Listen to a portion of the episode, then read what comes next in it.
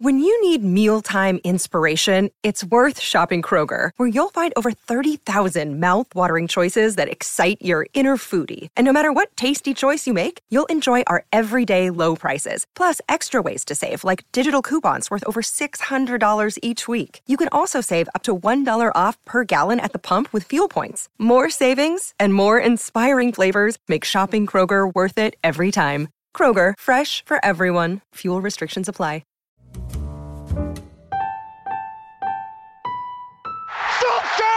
Has won the European Cup for Manchester United. It's absolutely astonishing. The double is definitely Manchester United's. Too far for Ronaldo to think about it. Oh! Absolutely sensational. It's red in Russia.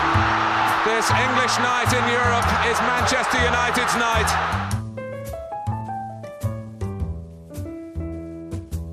Welcome to the Manchester United Weekly Podcast. The nature of the festive period means it's been three games since we last spoke. The first of those was a woeful 2-0 loss to Watford away from home, but Solskjaer's Reds followed it up with a 4-1 dismantling of Newcastle United at home on Boxing Day and a reasonably comfortable away 2-0 victory against Burnley at Turf Moor. We talked through those games, Dortmund's signing of Erling Haaland and United's next game away at Arsenal on New Year's Day. Enjoy the show.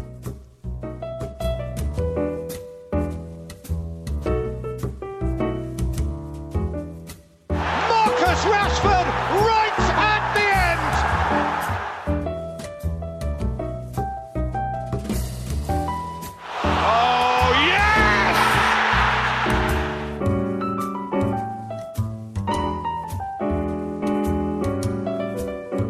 Jack, I took my first trip to Turf Moor on Saturday evening. Fortunately, I think what's notoriously one of the coldest grounds in the league wasn't too cold and definitely wasn't too wet, which was dodged a bullet there. But what was on show was a United side determined to break down Burnley with a good setup and a team that played a good game from United. Very satisfying and a well-deserved win to send United into fifth going into 2020. One of the few deserved very good performances away from home against a smaller team that we've had under Solskjaer. It was very refreshing actually to see us put in a performance that, you know, probably won't be remembered very much past this week, but had a lot of positive signs in it for United. We actually dominated the game for large stretches.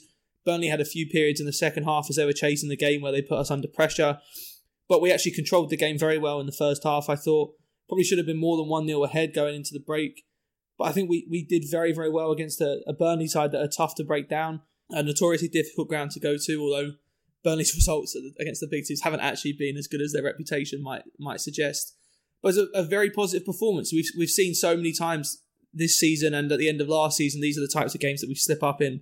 So it's nice to see us get the job done and eventually seal it with the Rashford late goal. Yeah, that Rashford goal was one of those late goals that kind of you feel that your team deserves, and because of that is all the more satisfying, and it was kind of like this release of relief after a game in which you just expected United to crumble at some point. You expected De Gea to make a mistake, Lindelof to make a mistake, or one of the Burnley's tall imposing strikers to get their head on a cross from a corner or something, and that never came. And instead what came was a United side that defended well, that adjusted to their opposition well, but also imposed their own game on Burnley and got the late 95th minute goal from Rashford, a slightly unorthodox finish from him, but he did so well to make up the ground, keep up with Dan James, get past him and then get him to the space that allowed him to double United's lead. And I want to start this is probably a rare one, we normally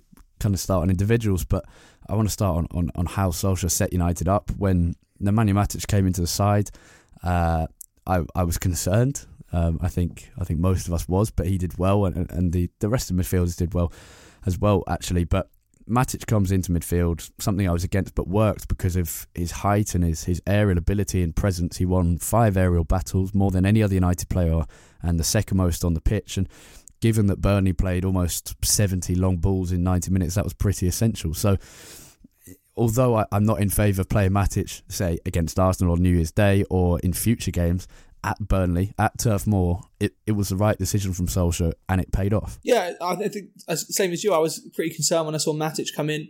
You know, obviously McTominay was injured, Pogba, his fitness is still not 100% after his long injury layoff. But I think I was not particularly happy when I saw Matic on the team sheet. You were kind of hoping that someone like James Garner might be given a chance in midfield. And most of that comes from long balls played up to him that he holds up and then lays off to the likes of Jeff Hendrick in midfield. And then they spread the ball and he get crosses in the box. And having someone like Matic in there with his physical presence was really, really essential for us in stopping the flow of Burnley's attacking play. And it might seem a little, you know, I don't really know what the word is, but a little almost like small club kind of mentality for United to be going into a place like Burnley and you know, letting Burnley dictate our team selection. But I think you have to recognise that when you have a slightly leaky defence, which United certainly have, and I think that was our first Premier League clean sheet since September, if I'm not mistaken. So, you know, I think you have to recognise when you have a bit of a leaky defence, sometimes you have to shore things up a little bit, and Matic did exactly that. And fair play to him, despite all the criticism that we and pretty much every other United fan have rightly given him over the last year or so, he actually came in and performed really well. Yeah. And it's not as if United were settling back and letting Burnley do what they wanted. It was the introduction of a certain player, of one player, to allow the rest of the team to play like they wanted to. And United did that. It's not United didn't go there just counter-attacking the whole time, sitting back and letting Burnley defend. And in fact, for the majority of it, it was the opposite. But Matic's presence allowed kind of United, the rest of United's players to do what they wanted. And it was a really positive performance. And this relates to the Newcastle game as well, and we'll talk a little bit about that specifically in a second. But United's front line, for once, kind of showed their quality in this kind of game. And the point about the defence, and this actually Viktor Lindelof as well, who's had not the best few weeks and has been better than Harry Maguire probably, but hasn't been at his best. And his aerial presence has always been a concern since he joined United a couple of years ago, but he seemed to be getting into the back of Barnes and Chris Wood more than he has done in other Premier League games. And it was as if someone had spoken to him and had a word and said, look, this is, you need to make your presence felt. This is how you need to stop them winning quite so many aerial battles. And I think I read a stat that said this was the smallest number of aerial duels that Burnley had won in a game in the Premier League this season. So United clearly stopped Burnley at what they were doing, what they're best at. And what they did themselves was some really nice attacking play from Martial, Rashford and James that had a great effect, and that was helped by the selection of Brandon Williams at left-back as well. Yeah, I think Lindelof's biggest weakness as a defender has always been his sort of physical presence, his ability to really, you know, put his physical stamp on the game, whether that's his aerial ability or whether it's, you know, when strikers get a ball into their feet and try and hold it up. Lindelof doesn't really have the physical presence to kind of bully strikers off the ball, which is what you want from a centre-back. But he showed that he is capable of doing that against Burnley. I thought it was one of his best performances of the season in a situation where you don't really expect him to thrive just based on what his game usually is. So, you know, fair play to Lindelof. I think he stepped up to the plate. He did very, very well up against the likes of Barnes. I think you're 100% right against Brandon Williams. I thought he was one of our best players against Burnley. He was brilliant going forward. He was solid defensively. And he continues to impress and continues to really show us that we have a bright future at left back. And at this point, I think he should be given faith, have faith put into him over Luke Shaw. I think, as we've said earlier in the season, there's no need for him to be playing every game at this point. But I think definitely at least one game a week should be Brandon Williams at left back over Luke Shaw. Yeah, and it goes back to Solskjaer's selection again. Williams was brought in to give some attacking threat and to rotate. And the same was actually true of Ashley Young. Now, obviously that goes down to giving Aaron Wan-Bissaka a rest as well, but Young actually did offer United something. And I was checking this the other day for an article I was writing, and Young is the most productive of any of Manchester United's fullbacks in terms of an attacking threat. And to be honest, that's not that surprising given the few games that Brandon Williams has had. But Young and Williams at a ground like Burnley meant that United had a little more variety, and this is something I complained about when United played Everton and Watford, is that the fullbacks just weren't offering anything apart from in defence, and Shaw was actually being a negative influence on United's game. So Williams did absolutely fantastically, as he always does, and also resting Aaron Wan-Bissaka gives him a much needed rest, but also he was one booking away from a suspension, and now that rule has reset for the second half of the season, so that avoids a suspension for him for the Arsenal game. So this United team was well selected and performed well, but particularly the front three. Martial scored again, Rashford scored again, and Solskjaer has found his front three. And I think the thing is with he knew what his front three was at the start of the season, and the Martial injury put a stop to that. But now we're seeing it settling down and beginning to work well with each other. Well, I think going back to the fullbacks, obviously this is an extreme example, but if you look at the other end of the scale, look at how much attacking threat comes from Liverpool's fullbacks. I know, obviously, as I'm saying, you know, there is maybe an unrealistic standard to aspire to because this is sort of production from fullbacks that we've never seen before, but the number of assists, goals, and just good attacking play that comes from Andy Robertson and Trent Alexander-Arnold for Liverpool is absolutely astonishing. You know, Alexander-Arnold got a goal and an assist against Leicester, and it's just unbelievable when you watch them play and you see how involved they are in all of Liverpool's build-up. And you contrast that with Man United over the last few years, and even this year to some extent. I mean, when Ashley Young is the most productive attacking outlet from any of your fullbacks, you know there's a bit of a problem there because, all right, Ashley Young might be a previously a winger, but he's not exactly a top class winger and doesn't provide the kind of service that you'd want from a fullback. Yeah. So I think having someone like Brandon Williams in there and the slight improvement that we've seen from Wan-Bissaka in the last couple of weeks going forward is huge for us. I think in terms of the front line, couldn't agree more that this is United's front three going forward.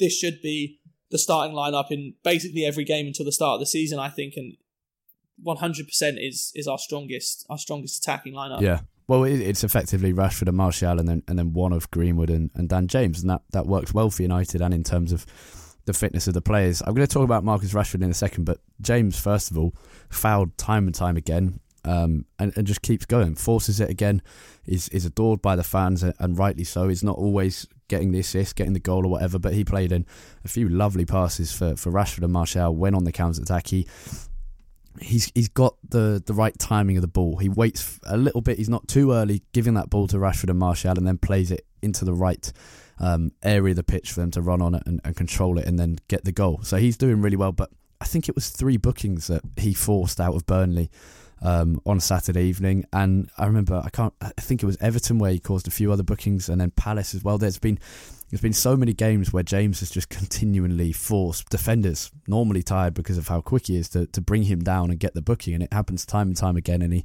he keeps going after getting kicked, and it's brilliant to watch. Yeah, I mean, the way he's endeared himself to fans should come as no surprise. The way he plays is exactly what has endeared players to fans over the years at Man United. Someone who's young, exciting, a little bit raw, but provides these moments of just pure excitement, honestly, and you're never quite sure exactly what he's going to do when he's on the ball, which is both a compliment and an insult to some degree, in that sometimes I don't think Dan James knows exactly what he's about to do next, but that unpredictability can be a huge asset to us going forward at times, and just having his pace as an outlet on the break is absolutely huge, and he's proved so many times this season that his pace isn't the only thing to his game. He does have the quality. I mean, the ball that he played for Rashford's goal was absolutely sublime. Around the Burnley defender, put Rashford in acres of space to go and get a shot on goal. Yeah. And there's been little moments like that all season where you just realise that, you know, although pace is a huge part of his game, it's not all that he has. Yeah, it's the decision making that's, I think, we've been most impressed with, and about him not knowing what he's going to do when he gets the ball, it's not really that much of an issue. There are some players especially central midfielders, who obviously need to know what they're going to do next. But for a direct player like James, I was saying to you just before we started recording, I was watching Wayne Rooney on Gary Neville's Soccer Box last night, and Rooney came out with this quote where he said they were watching, I think it was a goal when he was 16 or 17 playing for Everton, and he said I had no idea what I was going to do when I got on the ball there. And it's like, well, that was how Rooney played when he started at Everton and when he started at United. Just he was so direct, and that's what scared defenders. And the same is true of Dan James. He doesn't necessarily need to know what he's going to do on the ball next, as long as he knows that he's just going to keep going towards goal, and at some point he's going to either pass or shoot or release it in some way. And the other thing you saw on Soccer Box was the number of counter-attacking goals where Rooney does the same as Rashford is doing now, where he just absolutely sprints forward from the edge of his own box to catch up with United's counter-attacking move. And that is what Rashford did for United's second goal against Burnley, and it's what he's done so many times this season and not really got the reward for, and actually did, I think, 3 or 4 times against Burnley without scoring before he got his goal in the end. And it was a deserved goal because he's done that so much, and it's the desire you want to see from United. Absolutely, and we've said so many times over the course of the season that Rashford's movement and his ability to read the game at such a high level is 100% the best part of his game. And it's the reason why I've said all season that this is now Rashford's team. You know, I've always thought that Rashford really was a better option for us than Martial, because I think the way he understands the game, his movement off the ball is just at such a high level. I think it offers us so much going forward. And you're right that this team is starting to morph into something similar to some of the great moments that we had back at the start of the decade. And we are so far away from that sort of level, but we are starting to see players sort of morph into the same kind of roles that we had in those sort of teams. The issue now is to get the consistency back, because for all the great, you know, the great things that we're saying happened against Burnley, and it was certainly a positive performance. I think one thing that we have to bear in mind is the nature of the goals we scored, and that goes for the Newcastle game as well. You know, the game against Burnley comes from one horrific mistake by Burnley's left back, leading to the goal for Martial. Then obviously a 95th minute goal on the counter as Burnley are chasing the game. And then against Newcastle, you know, two of the goals come from terrible mistakes by Newcastle's defence. One comes from a mistake by Martin Dubravka. And so I don't want to put too much of a dampener on the positivity that we're feeling, because at the end of the day, we have been ruthless and we've shown our quality to make those teams pay for all of those mistakes. Yeah. But I don't think we should let these two results completely cloud what we're feeling, because a lot of the same issues that we've been having are still there, and a few goals from opposition's mistakes shouldn't cloud that entirely. Yeah, absolutely. I think, the point about opposition's mistakes is definitely valid, and Newcastle and Burnley are two teams that we've seen do that over the course of the season, not just against United, but Pereira did fantastically to force a mistake from Burnley on Saturday, and the same was true against Newcastle. And the thing United have to work on is a consistency in that front three, but also shoring up their defence and being able to create more than just a counter-attacking team. This is what we've said, is that when you've got in some games, United will be able to show just how good they are as an attacking side, because that space will open up maybe two or three times in a game and they'll capitalise on it maybe once or twice. And they did that against Burnley, they did it a few times against Newcastle. In other games, like Watford in the last half an hour, that space just wasn't there and United couldn't do it. And so they need to find more variety. And we didn't capitalise on the mistakes that did happen. You know, you think of the Jesse Lingard chance in the first half where he ends up chipping it over the keeper. Comes from a little bit of pinball, a little bit of luck for us on the halfway line. And you know, as much as I'm saying that Burnley and Newcastle were a lot down to their mistakes, which it was, you still have to be ruthless and actually make them pay for those mistakes. And we didn't against Watford. And you wonder how differently that game might have turned out if Lingard had taken that chance and had made Watford pay for that little bit of luck that we got. Yeah, last thing on Rashford is that now 16 goals for the season. Only Vardy has more goals than him in the league. I think that was definitely true before the Arsenal-Chelsea game. That stat might have changed now. But he ends the decade as Manchester United's second highest goal scorer in all competitions, behind Wayne Rooney. And it's, to be fair, it shows you just how big Rooney's impact even on this decade is, because Rashford has 61 in the 2010s for Manchester United, 84 behind Wayne Rooney's 145 goals for United since 2010. Rooney's clearly been probably United's most important player of the decade, but Rashford is on course for his best season at the age of 22 and just 4 appearances short of 200 for his career so far. So he's doing fantastically, and going into a new decade could be the Wayne Rooney of this decade for Manchester United.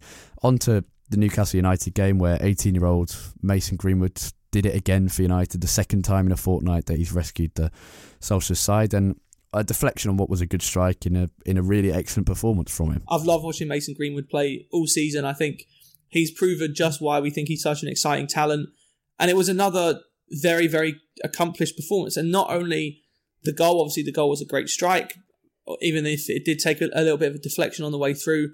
But I think what impresses me so much is his understanding of the game. His movement is very, very strong, and on the ball he's very composed. And I think it's such a great sign when you see a young player not getting overawed by the occasion. You see so many young players coming into the team and wanting to do everything themselves. They want to beat 4 men and put the finishing touch on a great attack. But Greenwood sort of understands his role in that team.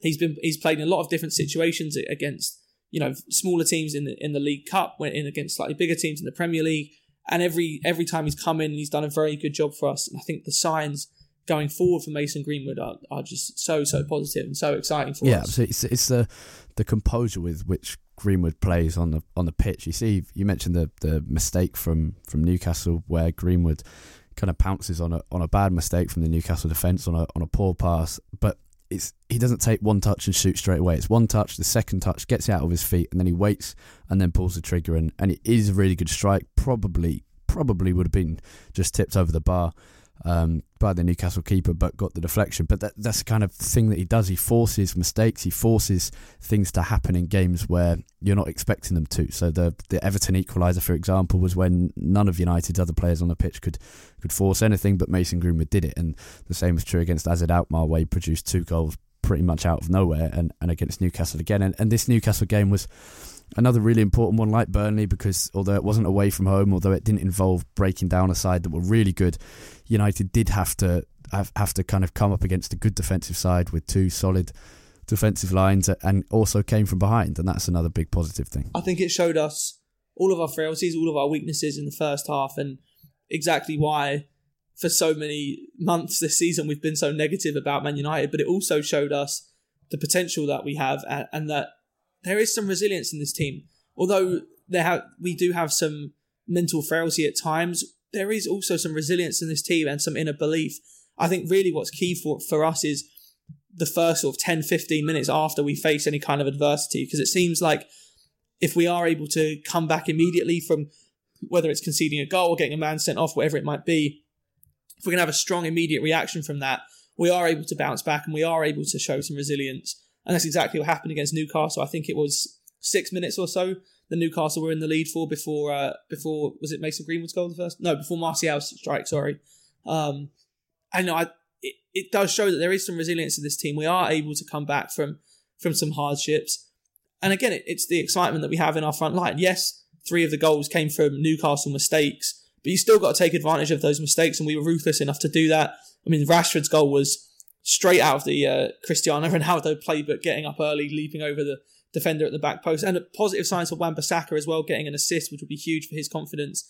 And the whole game, he provided us a much better attacking outlet than he has done for the majority of the season. Yeah, that was one of the big positives as well, was Wan-Bissaka's crosses, not all of which were converted, but a couple of them were, and caused some problems for Newcastle. And that's, as you say, not something we've seen. Right, we'll move on. We can't give you a youth update this week because the under-23s, the under-18s and the women's teams all on winter break, so nothing new from them. But it's worth noting that in the recent game against Burnley, they had three players from the United Academy, McNeil, Bardsley and Robbie Brady, all from Manchester United's Academy. So that's the side of things that we don't always see at Old Trafford necessarily, but another positive for the club's academy. Now let's talk about Borussia Dortmund's latest signing. Not something we normally do on the Manchester United Weekly Podcast, but they've completed the signing of Erling Haaland, the Norwegian striker from RB Salzburg, for a fee of what people think is around 20 million euros or 30 million, maybe pushing it. But Michael Byers has tweeted in to say, "This might be crazy, but I'm glad Haaland signed for Dortmund.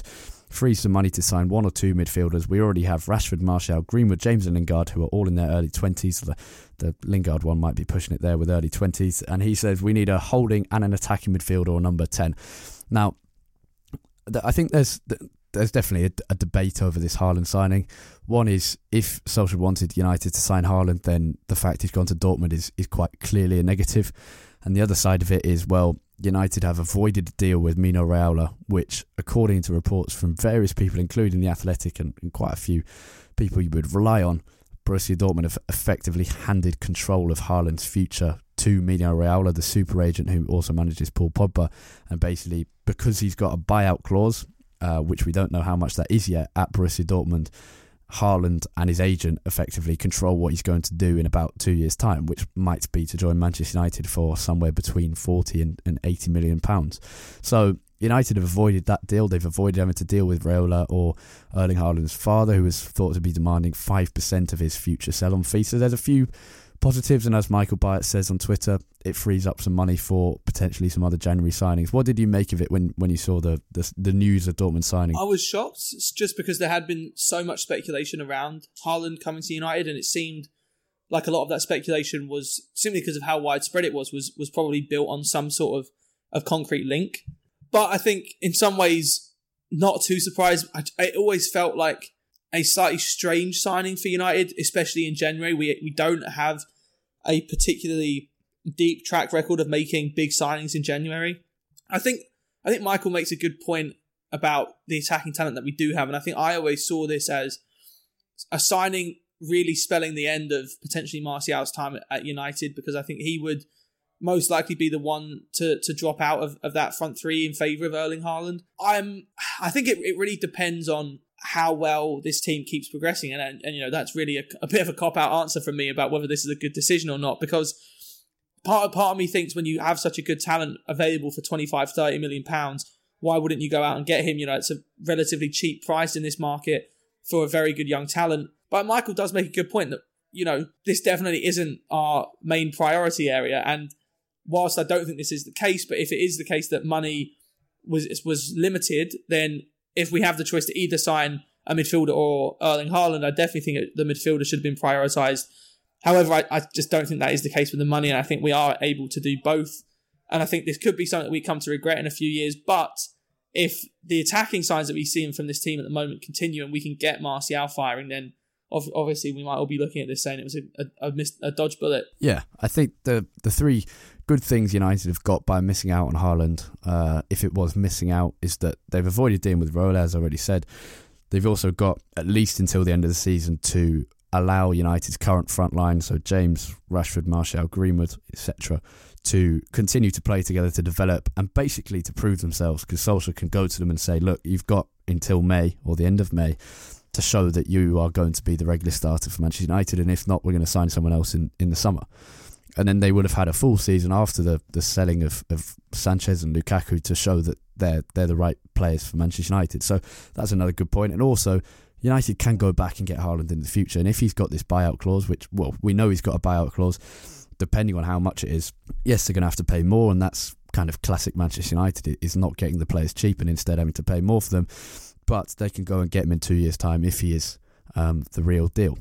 I think if he is the real deal, then he probably won't be coming to Manchester United and he'll be going somewhere else. So it's definitely a conflicted one. But when I saw the news, I wasn't sat there thinking United have missed out, this is the end of their season, or this is the end of the world, because I just don't think it is. We've got another transfer-related question from Ike Yogoala, who says, what do we need most, a defensive midfielder or an attacking midfielder? I think United, and again, this is probably going to be another cop-out, but depending on the future of Paul Pogba, the answer to this question changes. If Pogba is going to be a number 10 and an attacking midfielder, then United should obviously be looking to sign a defensive midfielder, for now at least. And the truth is, if Pogba leaves, then United need both. And if Pogba stays, United probably also need both as well. I think for me, I agree that we do need both, absolutely. But I think if I had to pick one or the other, I would say an attacking midfielder is more... I think, you know, despite the fact that our defensive woes have been well documented this season and we have gone so long without a clean sheet, I think Scott McTominay has performed very, very well in that role.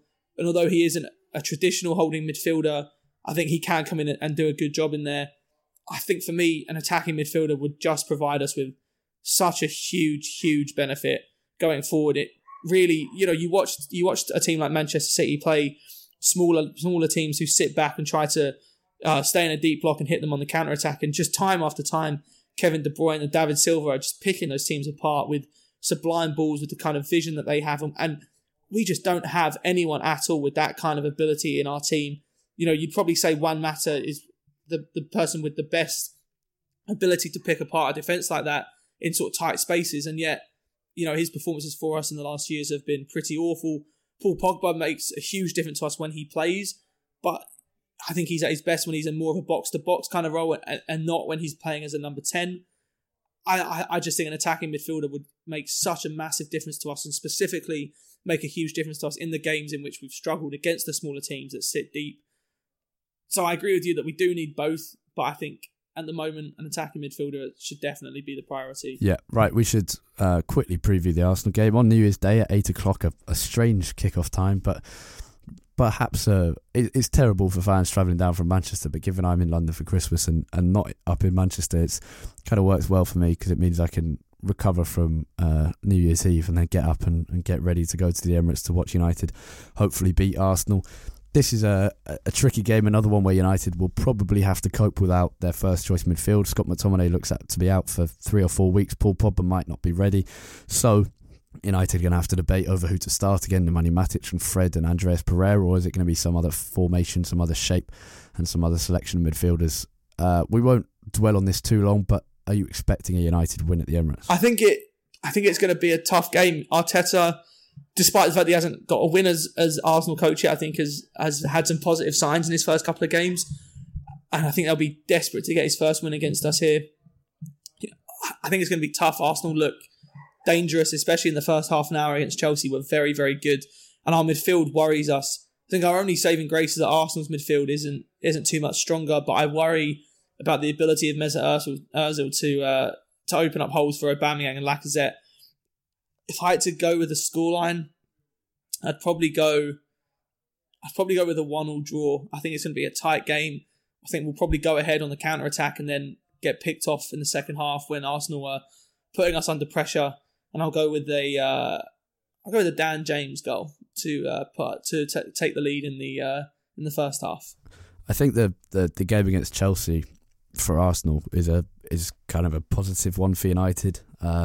Not because Chelsea have obviously extended their lead in the top four, so in that way it's not positive, but it shows us what Arsenal kind of are under Arteta at this early stage, is that he's obviously implementing something slightly different. They look definitely better than they were, and at one point they were on course to beat Chelsea in Arteta's first game, so that's a huge thing. But at the same time, two mistakes and suddenly they're losing to Chelsea. So this is a United team that has, as we said earlier in the episode, capitalised on mistakes that Newcastle and Burnley made, and has to do exactly the same against Arsenal at the Emirates. And if they do that, United should win this game. So I think we should be seeing a very similar team to the one that played against Burnley, actually. I wouldn't bring Jesse Lingard back in. I would stay with James, Martial and Rashford up front, and then the midfield. It's a tricky one. You've got to hope that Paul Pogba will be back. And the pressure of Andres Pereira in this game, not in all games, could be a positive one. And you've got to hope that Arsenal do make those mistakes and United can capitalise on them. So I'm going to go for a 2-1 United win at the Emirates to make it 3 consecutive wins in a row in the Premier League for United, which is something that hasn't happened for a very long time. We'll wrap things up there. And could potentially spring us back into the top four for the first time in a very long time. Yeah, we need a few results to go our way. But things are looking better than they were a couple of weeks ago, and that's always the case for United. Things are looking better than they were, then worse than they were, and the inconsistency is, I think the last episode was titled, the inconsistency strikes back, and you've got to hope that doesn't happen against Arsenal and then in the games against Watford and City in the Cup. So that's all we have time for on the Manchester United Week podcast. For more from us throughout the week, you can find Jack on Twitter at UTD Tait, T-A-I-T. And you can find me on Twitter at Harry Robinson64, and the podcast itself at UTD Weekly Pod. That's POD at the end. Thanks very much for listening. Goodbye.